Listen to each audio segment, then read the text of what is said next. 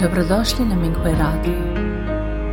Minghui Radio donosi podcaste u vezi s progledom Falun Gonga u Kini, kao i uvide iskustva praktikanata tijekom njihove kultivacije.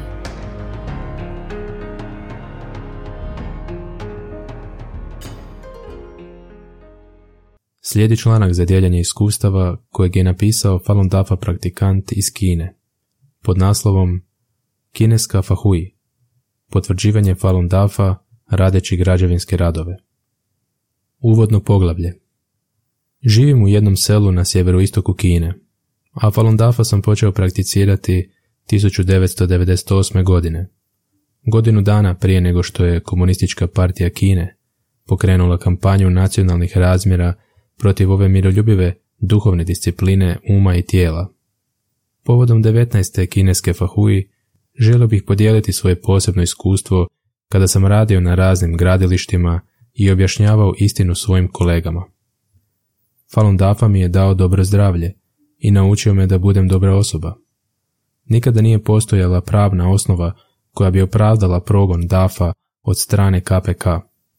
Dakle, nakon početka progona počeo sam razgovarati s ljudima oko sebe, objašnjavajući im što je Falun Dafa i razotkrivajući propagandu mržnje koju KPK vodi protiv prakse.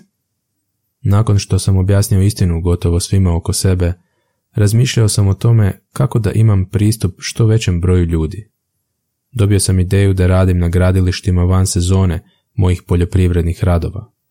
Radio sam građevinske poslove ukupno tri godine, što mi je omogućilo da razgovaram sa mnogim građevinskim radnicima od AFA. Prvo poglavlje. Ići u korak sa učenjem FA i vježbanjem. Znajući koliko je važno učiti DAFA učenja, donosio sam svoje DAFA knjige na gradilišta.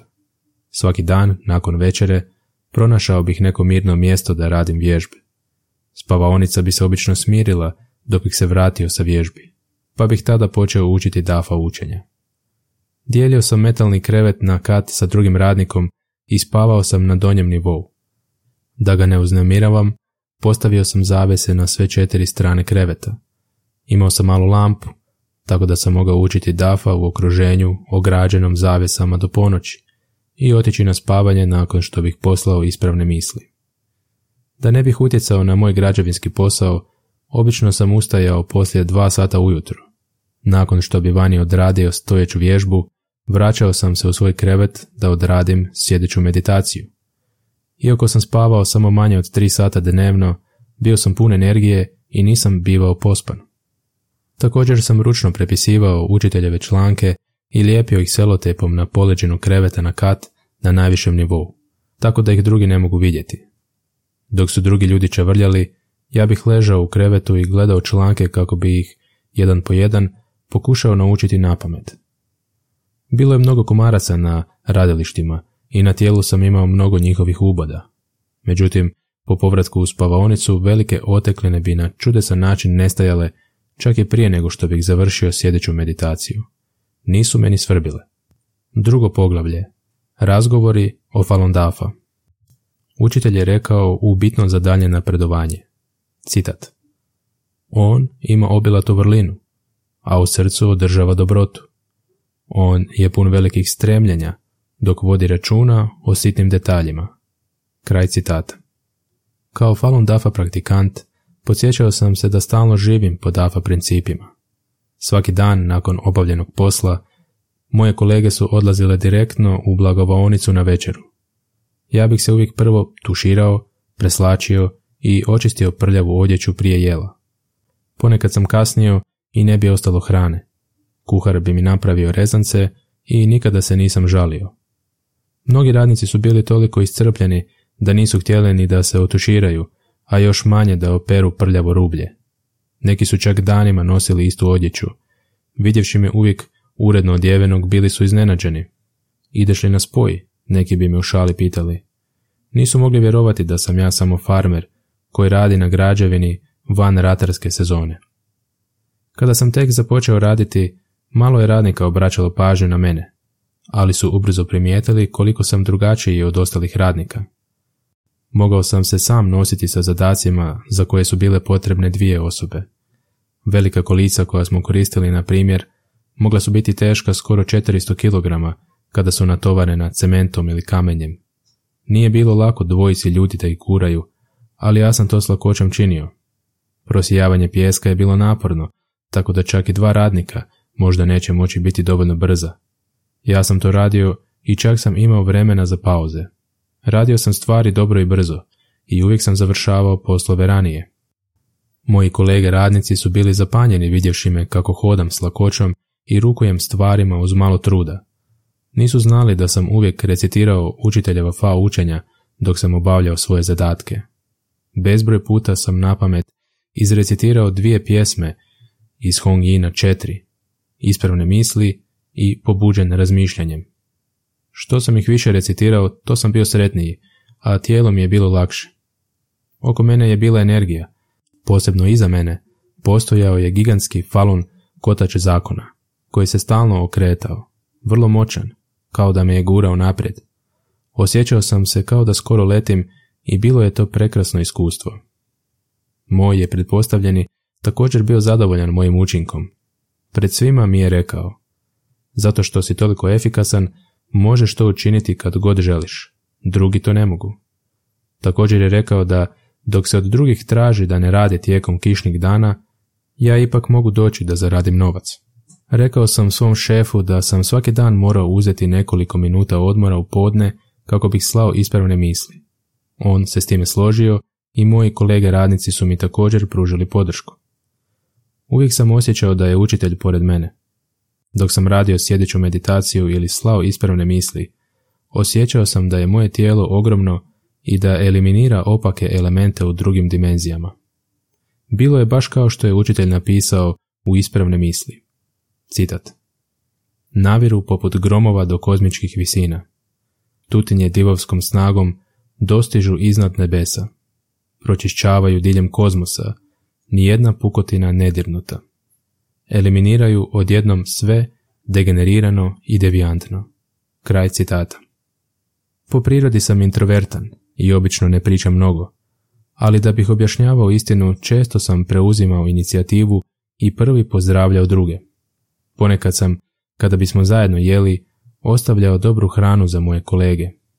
Kada bih vidio da imaju poteškoća u pomicanju nekih stvari, često sam se dobrovoljno javljao da im pomognem.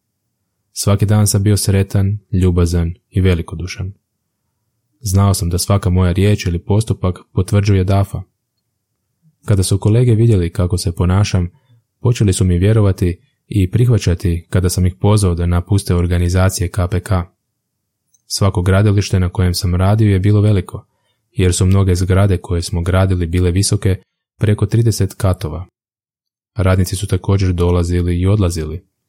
Kad god je bilo moguće, razgovarao bih s njima o Falun Dafa. Jednog dana sam postavljao tablu plavog stiropora visoku dva metra na gradilišni lift.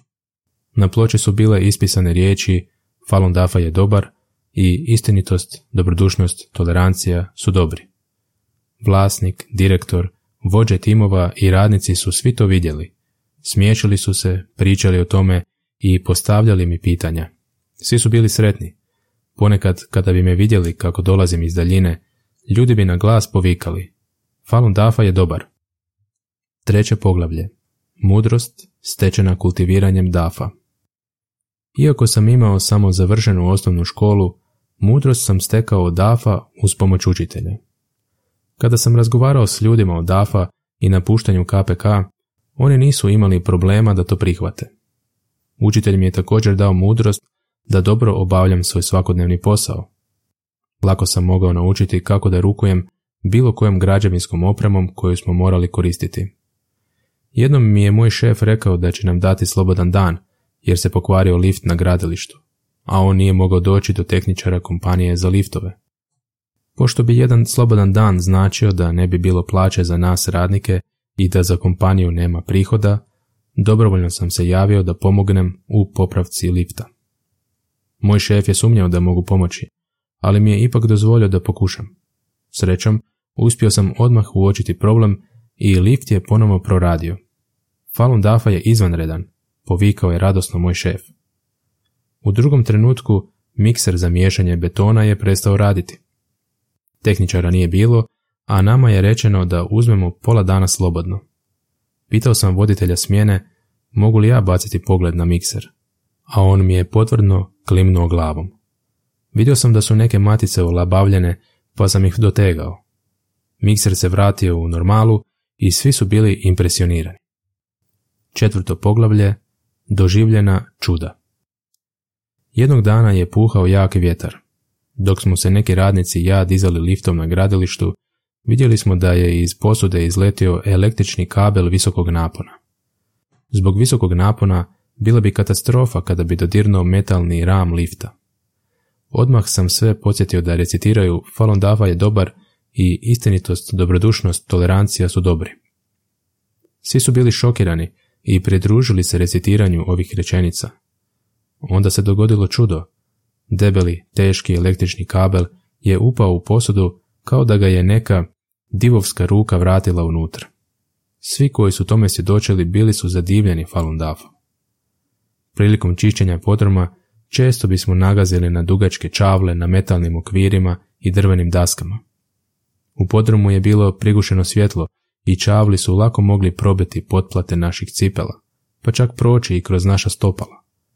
Drugim radnicima je obično trebalo više od tjedan dana da se oporave od takve povrede, ali ja bih jednostavno nastavio da radim ono što sam radio nakon što bih izvukao čavle.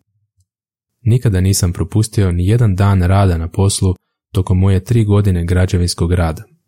Znao sam da je učitelj uvijek bio uz mene i da su moje kolege radnici također bili svjedoci čuda koje je stvorio Dafa.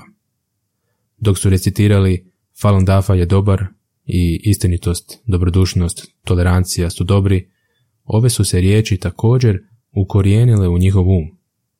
Hvala učitelju, hvala vam kolege praktikanti.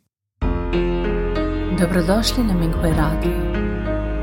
Minghui Radio donosi podcaste u vezi s progledom Falun Gonga u Kini, kao i uvide iskustva praktikanata tijekom njihove kultivacije.